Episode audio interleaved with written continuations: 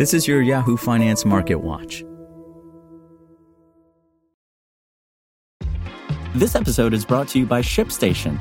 You know, some things take a lot of work, like sending little robots to far off distant planets. And just as that's challenging, so too is running a successful e commerce business, especially when there's so much to do. So I want to introduce you all to ShipStation. Now, I love using ShipStation because of its easy to use dashboard, which makes managing orders and printing labels a breeze and super smooth. Oh, and the customer service is just out of this world. It's exactly what you need to help grow your business. Sign up for your free 60-day trial at shipstation.com slash technews. That's shipstation.com slash technews.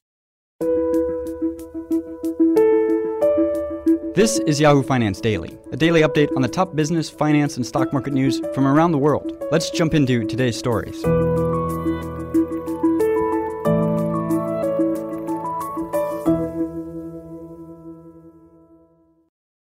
Stocks finished lower on Tuesday as a run of downbeat economic data pressured markets on the week's second trading day.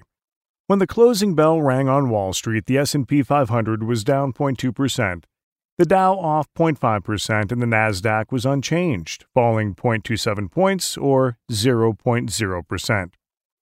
All three major indexes suffered losses to start the week, with the S&P 500 falling by the most since June 16th while the Nasdaq dropped some 2.6% on Monday.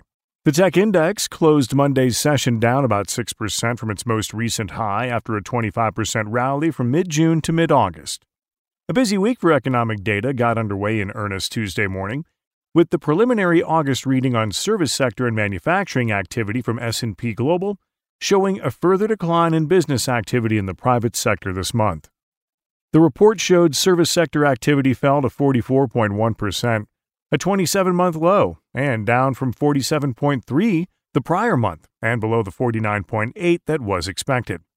Any reading below 50 shows contraction in the sector. Manufacturing activity, meanwhile, stayed in modest expansion territory, with the index hitting 51.3, down from 52.2 in July. Excluding the drop in this index seen between March and May 2020 when the pandemic rocked the global economy, Tuesday's data signaled the sharpest decline in output in 13 years.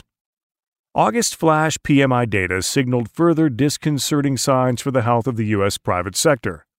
Siân Jones, senior economist at S&P Global Market Intelligence, said in a statement on Tuesday, Demand conditions were dampened again, sparked by the impact of interest rate hikes and strong inflationary pressures on customer spending, which weighed on activity. Gathering clouds spread across the private sector as services, new orders returned to contractory territory, mirroring the subdued demand conditions seen at their manufacturing counterparts. At 10 a.m. Eastern Time, reports on new home sales and the Richmond Fed's manufacturing index were released, and both missed consensus expectations. The Richmond Fed's report showed a decline in activity during August, registering a reading of negative 8 against expectations for a reading of negative 2. The pace of new home sales also plummeted in July, falling 12.6% from the prior month to an annualized pace of 511,000 homes. At the current rate of new home sales, there are 10.9 months of supply on the market. In July 2021, there were just six months of supply on the market. Investors were also eyeing currency markets on Tuesday with the euro again falling below parity, or a 1 to 1 ratio with the dollar.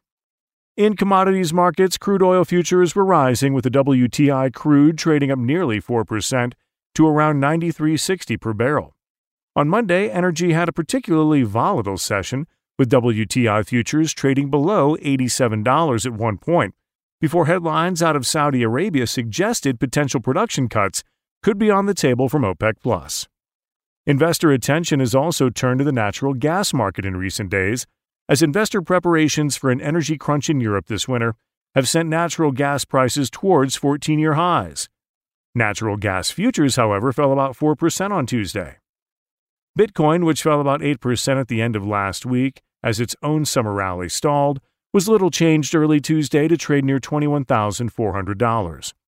On the individual stock side, investors continue to watch the situation at AMC, which fell 42% on Monday as the company's new preferred shares, which trade under the ticker APE, began trading. In afternoon trade on Tuesday, APE shares were up 17%, while AMC shares were down 8%. Earnings continue to trickle out, with shares of Macy's up 3.7% on Tuesday, after the retailer reported a better than expected quarter. The company did, however, lower its full year outlook, citing the risk Macy's sees in the continued deterioration of consumer discretionary spending in some of its categories and the level of inventory within the industry, as well as risks associated with a more pronounced macro downturn. Zoom shares fell 16.5% on Tuesday after the company lowered its outlook in quarterly results posted last night. The video conferencing giant now expects full year revenue to total around $4.4 billion, down from prior forecasts of closer to $4.6 billion. In its most recent quarter, the company reported sales from 7.6% from the prior year period, which Bloomberg notes is the company's slowest growth on record. Zoom is perhaps the poster child for pandemic era trades that have completely reversed. Bespoke Investment Management's George Pearkes noted Monday the company's market cap has fully round tripped from pre pandemic levels, sitting at around $29 billion after Monday's report, down from a peak in late 2020 of $200 billion. For more live coverage of business, finance, and stock market news, please visit yahoofinance.com. We'll be back tomorrow morning with your daily update. So until then, thanks for listening.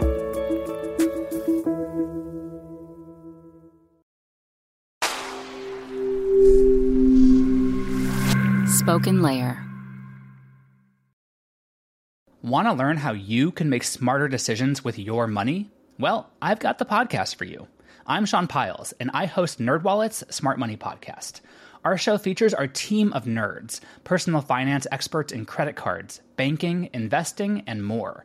And they'll help you make the most of your money while cutting through the clutter and misinformation in today's world of personal finance.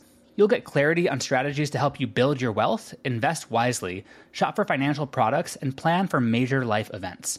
Listen to NerdWallet's Smart Money Podcast wherever you get your podcasts.